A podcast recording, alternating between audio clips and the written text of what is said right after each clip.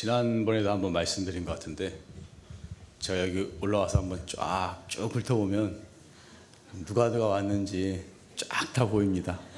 한동안 안, 오- 안 보이시던 분도 보이기도 하고 또 거의 매번 빠지지 않고 나오는 분도 보이기도 하고 보입니다. 오랜만에 나오신 분들 반갑습니다.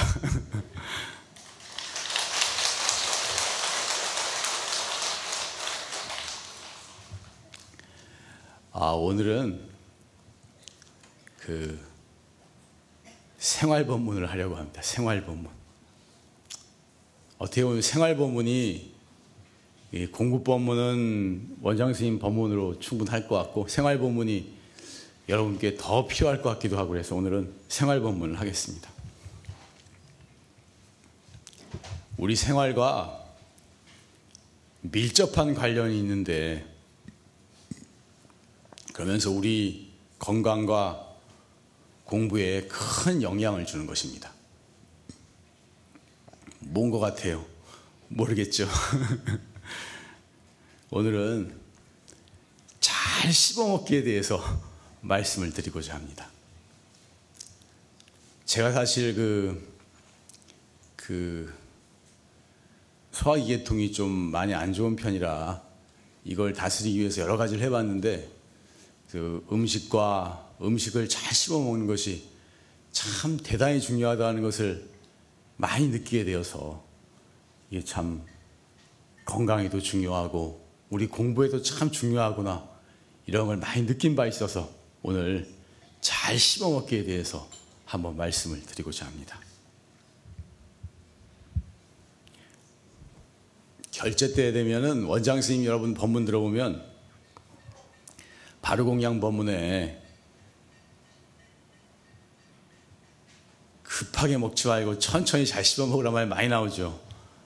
저도 여기 용화사 출가해서 그런 법문 참 많이 들었습니다. 많이 들었는데 그동안 제가 그 법문을 들을 때마다 생각했던 것은 어 그냥 소화가 잘 안 되면 힘드니까 소화 잘 되게 잘 씹어 먹어라 이런 정도로만 들었습니다. 그런데 이것이 단순한 그 정도가 아니고 정말로 우리 건강을 유지하고 공부하는데 참으로 중요한 것이구나. 이것이 참으로 중요한 큰 수행이로구나 하고 느끼게 된 것입니다. 우리는 몸뚱이가 있기 때문에 먹지 않으면 살 수가 없어요. 우리가 몸뚱이를 가지고 있다는 것은 일단 이 몸뚱이를 유지하기 위해서 먹어야 됩니다. 그리고 종족을 유지하기 위해서 이 생명체는 종족을 유지해야 돼요. 그래서 우리가 몸뚱이를 가지고 있는 이상은 어떻게 보면 식욕과 성욕은 근본적인 본능이라고 말하는 것입니다. 이 먹는 것은 생명 유지에 절대적이에요. 대단히 절대적인 것입니다. 우리의 피와 살과 뼈와 모든 세포가 다 먹는 음식에 의해서 그것에 의해서 우리의 몸이 형성되게 되는 것입니다. 그래서 먹는 대로 몸이 이루어진다. 이렇게 말하는 먹는 대로 몸이 이루어진다. 영어로 보니까 you are what you eat 이렇게 돼 있더라고요. 우리는 먹은 것이다. 먹은 것이 바로 우리 몸을 이루는 것이다. 이 먹는 음식은 소화되고 흡수되는 과정에서 24시간 하루 종일 잠시도 쉬지 않고 우리 몸에 영향을 미칩니다. 잠깐 먹을 때만 미치는 것이 아닌 것입니다. 그렇기 때문에 건강에도 중요하고 공부에도 중요하고 이 음식이 사실은 진짜 약인 것입니다. 병원에서 파는 약은 어떻게 보면 약이라고 할 수도 없어요. 그건 일시적인 것이고 정말 근본적인 진짜 약은 바로 음식인 것입니다. 서양의 의성이라 그러죠. 의성. 의술의 성인이다라고 불리는 의성 히포크라테스는 아주 유명한 병원을 남겼습니다. 음식으로 고치지 못하는 병은 약으로 고치지 못한다. 음식 조절을 잘해야지 비로소 병이 고쳐지는 것이지 약으로는 근본적으로 고쳐지는 것이 아닌 것입니다. 음식으로 못 고치는데 약으로는 못 고쳐. 약은 고쳐지는 것이 아니고 일시적으로 힘든 것만 잠깐 넘기게 해주는 것입니다. 그것은 근본 치료가 아니에요. 근본 치료는 음식에 있는 것입니다. 이 서양의 의성 히포크라테스의 명언, 음식으로 고치지 못하는 병은 약으로 고치지 못한다. 이건 머리에 새겨야 됩니다. 한번 따라해 봅시다. 음식으로 고치지 못하는 병은 약으로 고치지 못한다. 음식에 대해서는 제가 뭐 잘 알지는 못하지만 다음에 기회가 되면 한번 따로 말씀을 드리고자 합니다. 근데 오늘은 음식보다도 음식 먹는 방법, 음식 먹는 습관에 대한 이야기를 주로 하고자 하는 것입니다. 음식 먹을 때 편식하고 과식하면 안 되는 것이고 속식하면 속식이라고 제가 말하는 것은 과도한 육식이라든지 술, 담배 이렇게 되면은 대단히 안 좋은 것입니다. 야식이 굉장히 안 좋아요. 밤에 늦게 음식을 먹는 것은 대단히 나쁜 습관인 것입니다. 우리 직장인들이 보통 저녁 회식한다고 저녁에 나가가지고 뭐 엄청 먹어야 되는데 이거 장에서 소화가 안 되고 다 부패돼요. 부패되기 때문에 이 장을 몸몸을 다 버리는 것입니다. 그래서 나이 들면서 다 병이 오는 게 거기에 영향이 많다고 저는 생각을 합니다. 그래서 선제 스님이라고 사찰 음식 하는 스님 있죠? 그 스님이 그렇게 말씀하셨더라고. 밤에 늦게 음식을 먹는 것은 몸에다가 쓰레기를 넣는 것 같다. 몸에다 쓰레기를 넣는 것 같다. 그러니까 저녁은 일찍 먹고 조금만 먹어야 됩니다. 점심에 예를 들어서 김치전을 하나 먹었다. 그러면 이건 몸에 소화가 돼요. 소화가 돼서 몸에 흡수가 됩니다. 근데 저녁에 김치전을 먹었다. 그럼 이건 소화가 안 되고 장에서 썩어요. 부패합니다. 살만 찌고. 그러니까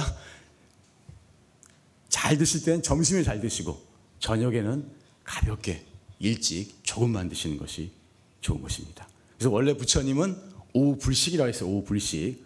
오후에는 먹지 말라 수행자는 그러셨어요. 그래서 원래 그 저녁을 우리 선방에서는 뭐라고 그러는지 알아요? 옆길로 나가는데 뭐라 그러냐면 약석이라고 불렀어요. 약석, 약석. 약, 약이 되는 돌이다. 원래 오후 불식이라 가지고 이 수행자들은 저녁에 못 먹게 돼 있었어요. 그러니까 이제 북방의 추운데 중국이나 이런데 한국이나 이런데 수행자들은 저녁이 되면 배가 너무 고팠어. 그러니까 배를 고프니까 어떻게 하냐면 돌을 따뜻하게 달궈 가지고 이 돌을 문지르면서 배고픔을 달랬대요. 그래서 저녁을 약석이다 이렇게 부르는 그런 전통이 있습니다. 약석이라고. 그리고 중요한 것은 빨리 먹지 말고 급하게 먹지 말고 천천히 잘 씹어 먹어야 한다는 것입니다. 우리가 안 먹고는 못 살아요. 안 먹고는 못 살지만 공부하는 사람은 음식을 탐하고 음식에 끌려다녀서는 안 되는 것입니다.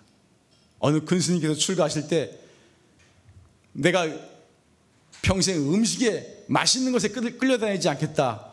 그렇게 말씀하셨다 그러는데 수행하는 사람은 공부하는 사람은 음식에 끌려다니지 말아야 하는 것입니다.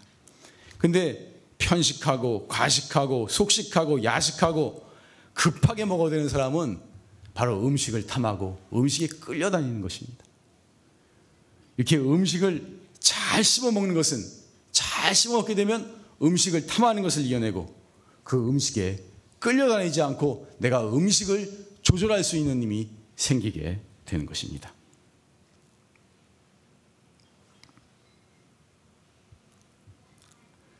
따라해 봅시다. 안 먹고는 못 산다. 그러나 공부하는 사람은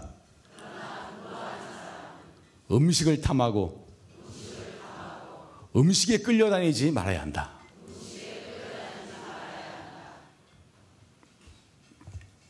그래서 제가 좀 조사를 해가지고 해봤는데 잘 씹어 먹는 게 어떤 효과가 있는가 하는 걸 좀 조사를 좀 해봤어요. 이거 법문을 하려면 좀 연구를 좀 해야 되니까. 사실 저는 그 불교 순 불교적인 얘기만 하라면은 법문 준비가 굉장히 쉬워요.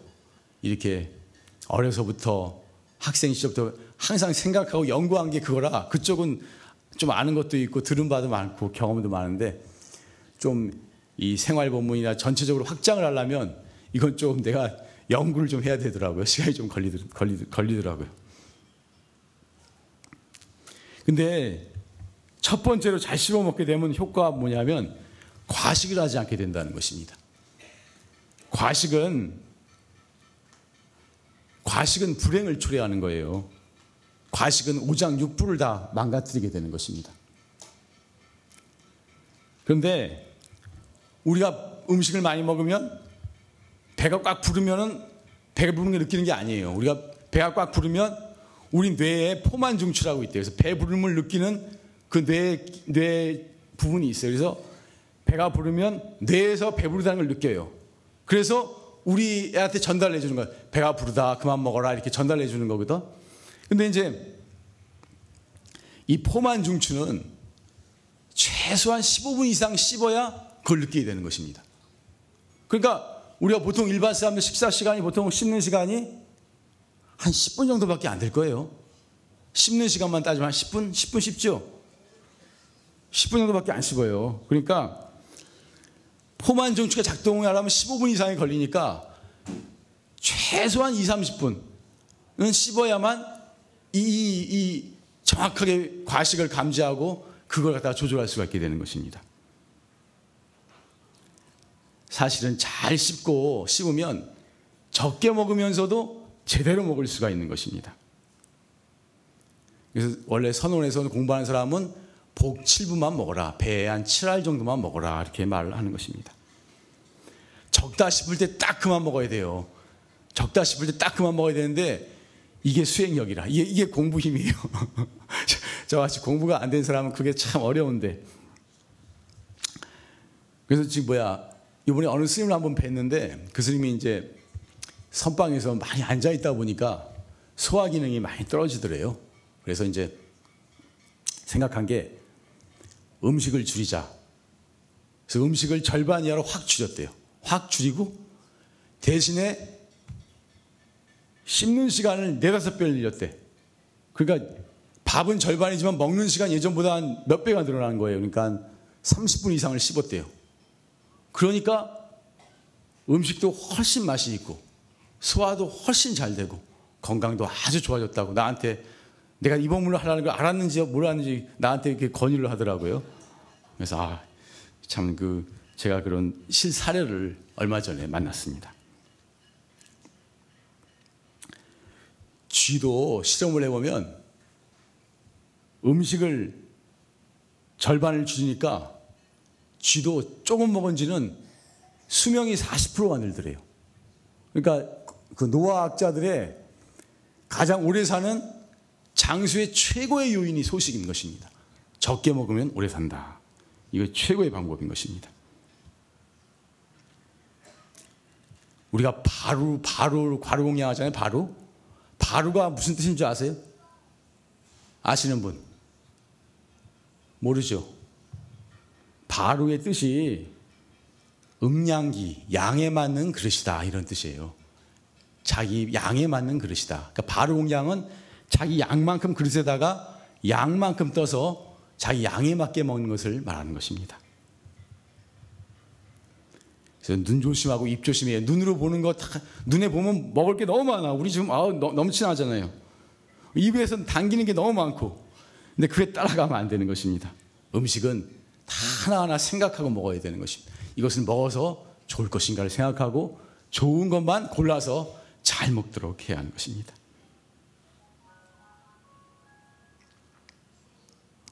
두 번째, 잘 씹어 먹게 되면 너무나 잘 아시겠지만 소화 흡수가 대단히 잘 되는 것입니다. 이게 이게 지금 우리 위장만의 문제가 우리는 잘 씹어 먹으면 위장만 좋아진다고 생각하는데 위장만의 문제가 아니에요. 이게 지금 음식이 내려가면서 위장은 주물르는 기능만 하는 것이고 내려가면서 그 음식물을 소화시키기 위해서 췌장이나 소장이나 뭐 각 쓸개나 뭐 이런 데서 다 소화액을 분비하는 것입니다.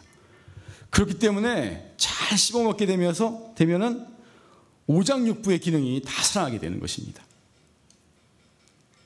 특히 밥 같은 거 잘 씹어 먹어야 돼요. 원장 선생님 법문에 나오지만 한 숟갈 넣고 50번, 60번 달도록 씹어야 되는 것입니다. 음식이 밥이 달다라고 느낄 때까지 씹었고 넘겨야만 이 밥이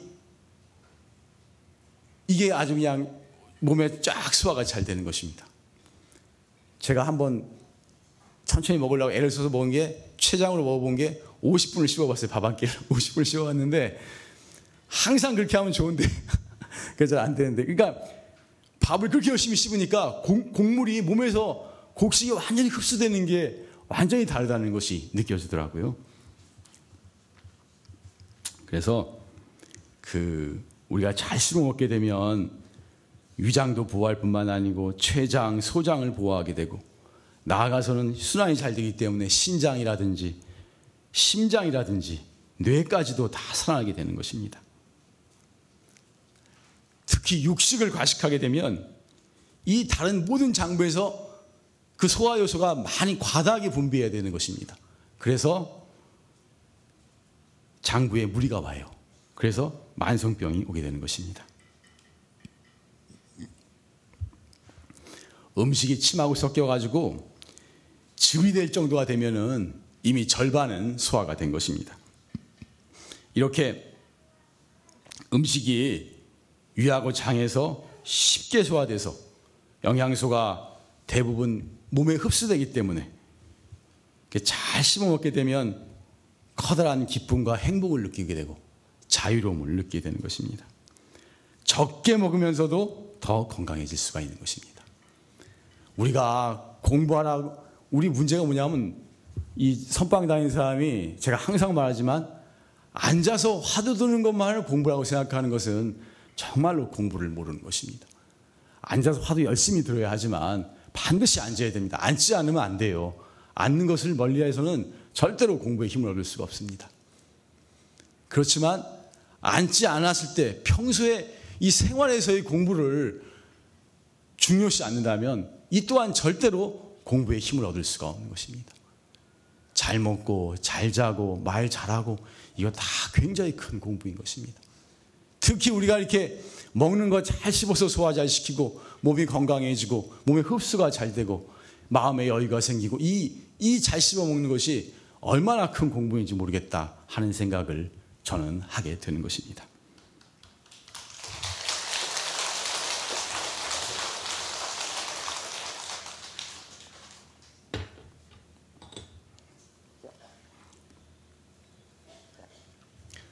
소화기관에 병이 있는 사람들 위와 장이 안 좋고 역류성 병이 있죠 역류성. 역류성 식도염 뭐 이런 거 있어요. 저도 역류성 식도염을 오래 알았습니다. 근데 이런 병이 병원에 가서 약 먹어보세요. 급성으로 잠깐 안 좋게 된 거는 약 먹고 낫는 수가 있지만 이렇게 만성적으로 소화 안 되는 병은 병원 약으로 절대로 안 낫습니다. 병원 약은 모든 것이 다 그렇지만 일시적이에요. 근본 해결책은 절대로 아닌 것입니다. 저번에 내가 텔레비에서 보니까 유명한 내과 의사가 나와서 말하더라고요. 병원 약은 일시적인 것이다. 근본적으로 음식 관리를 하지 않으면 속병은 나을 수가 없다. 아, 그 의사 참 훌륭한 의사, 의사라는 생각을 했습니다. 병원에서 약 먹어서는 사실 근본적으로는 절대로 병을 낫게 할 수가 없는 것입니다. 그런데 음식을 잘 조절하면서 즙이 되도록 음식을 씹어버리면 이 막히기 때문에 뭔가 내려가다가 잘 안 내려가기 때문에 이게 내려가지를 못하고 위로 올라치는 거거든요. 그러니까 체하고 역류성 병이 생기는 거거든. 근데 즙이 되도록 씹어버리면 아무리 막혀 있어도 내려갈 수밖에 없는 것입니다. 이게 내려가게 되니까 내려가면서 조금 조금씩 순환이 되다 보니까 결국은 아무리 심한 병도 낫게 될 수밖에 없는 것입니다. 침이 이 침이 보약이에요. 잘 아시겠지만 여러분들 어쩌면 저보다 이런 건강에 대해서 훨씬 더 많이 아실 거예요. 근데 보약이에요. 이 침은 잘 음식하고 섞게 되면 보약이 보약이 되는 것이고 이 암까지도 암 세포까지도 죽일 수 있는 그런 힘이 있다고 하는 것입니다. 우리가 영육쌍전이란 말을 합니다. 영육쌍전 이거 원불교에서 하는 말 같기도 한데 영육쌍전 영 영, 정신과 육, 육체가 쌍전 다 같이 온전해야 된다. 아니 몸뚱이가 어떻게 되든지 뭐 화두만 잘하면 정신만 살아있으면 되지 그게 안 돼요. 그렇게 되는 사람은 대근기 중에 대근인 것입니다. 반드시 몸의 건강이 뒷받침되어야만 이 공부도 제대로 할 수가 있는 것입니다. 요즘 인생 100세 시대라 그러는데 오래 사는 게 꼭 좋은 것만은 아닌 것입니다. 그 일본에서 그런 말이 많이 나온대요.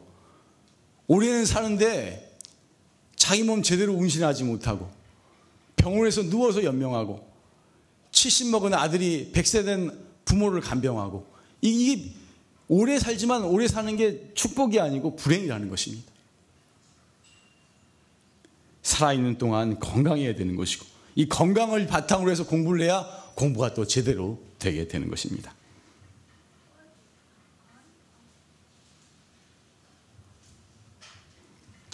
자, 따라해 봅시다. 한 번씩 따라해야 좀 이게, 이게 좀 느낌이 오니까. 영육상전. 정신과 몸이 다 온전해야 한다. 잘 씹어 먹으면 오장육부가 다 살아난다. 제가 항상 하는 말이지만 여러분께 제가 법문을 할 때는 제가 항상 다 잘하고 잘 되고 그래서 말씀드리는 것이 아닙니다. 이렇게 하면 좋겠다. 우리 잘해보자. 나도 이렇게 말함으로써 더 마음을 다지게 되는 의미에서 이런 법문을 말씀을 드리는 것입니다. 그리고 세 번째로 잘 씹어먹는 효과는 이 턱관절을 많이 움직이게 되는데 턱관절, 턱관절을 많이 움직이게 되니까 뇌에, 뇌에 자극을 줘요. 뇌에 자극을 줘서 치매 예방에 도움이 된다는 것입니다. 나이 들면 다 치매 걱정하죠? 근데 이 잘 씹어 먹는 것만으로도 치매 예방에 많은 효과가 있는 것입니다. 또한 뇌에 자극을 주기 때문에 이게 뇌에서 명령을 내서 장에 장에 운동을 시켜요. 소화와 영양 흡수가 훨씬 잘 되게 되는 것입니다. 장은 제2의 뇌라고 말하는 것입니다. 장이 건강해야만 속이 평안하고 장이 건강해야만 오장육부가 다 건강해질 수가 있는 것입니다. 장 건강은 한 사람은 2%밖에 안 된대요. 대부분 자기가 건강하다고 생각해도 장을 조사해 보면 대부분 건강하지 못하다고 하는 것입니다. 잘 씹어 먹어야 장이 건강해지고 몸 전체가 건강해진다. 마지막으로 네 번째가 잘 씹어 먹게 되면 즐기면서 천천히 맛을 음미하다 먹으면 진정한 맛을 느낄 수가 있어요. 이거 잘 씹어 먹게 되면 마음의 여유가 생기고 마음의 여유를 갖는 큰 공부가 되게 되는 것입니다. 천천히 씹어 먹으면서 그냥 씹어 먹지 말고 씹는 데에다가 한번 집중을 해보세요. 씹는 데다가. 씹는 데다 집중을 해보세요. 그러면 이 맛이 예전에 그냥 씹을 먹을 때하고 맛의 느낌이 달라요. 씹는 데에 한번 집중해 보세요. 50번, 100번씩 씹으면서 씹는 데만 집중해 보면 맛이 달라요.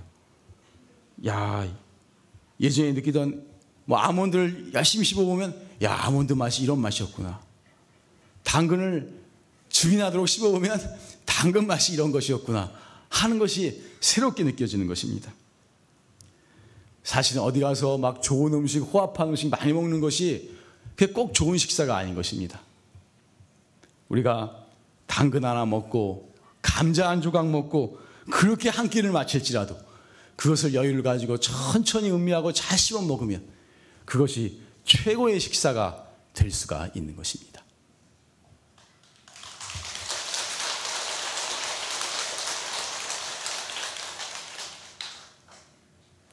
편안한 마음으로 앉아서 천천히 씹어서 맛을 음미해 보시기 바랍니다.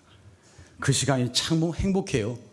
그냥 급하게 먹으면 행복을 못 느끼는데 천천히 씹어 먹으면 그 시간이 참 행복해진다는 것을 느끼는 것입니다. 또한 마음의 여유가 생겨요. 요즘 사람들은 굉장히 조급하고 불안합니다. 참지를 못해요. 자기 통제력이 없어요. 순간적으로 분노를 참지 못하고 순간적으로 일을 저지르는 것입니다. 그래서 마음의 여유가 없는 사람은 잘 씹어 먹지 못해요. 우리가 여러분 잘 씹어 먹는 게 쉬울 것 같죠? 제가 해보니까 쉽지가 않아요.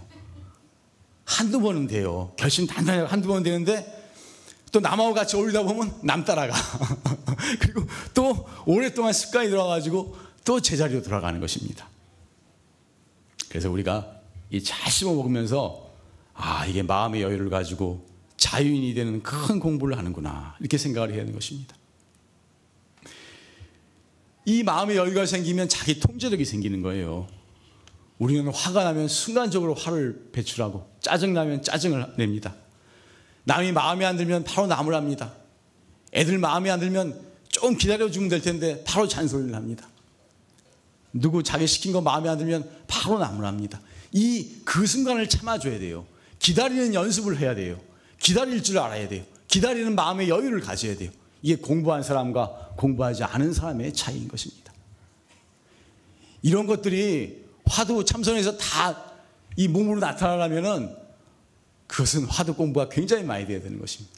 근데 일단 모든 음식을 천천히 잘 씹어 먹어서 여유를 가지는 공부를 하다 보면 마음의 여유가 생기고 자기 통제력이 생기고 모든 일이 생겼을 때 여유를 가지고 기다리면서 대처할 수, 대처할 수 있는 그런 능력이 생기는 것입니다.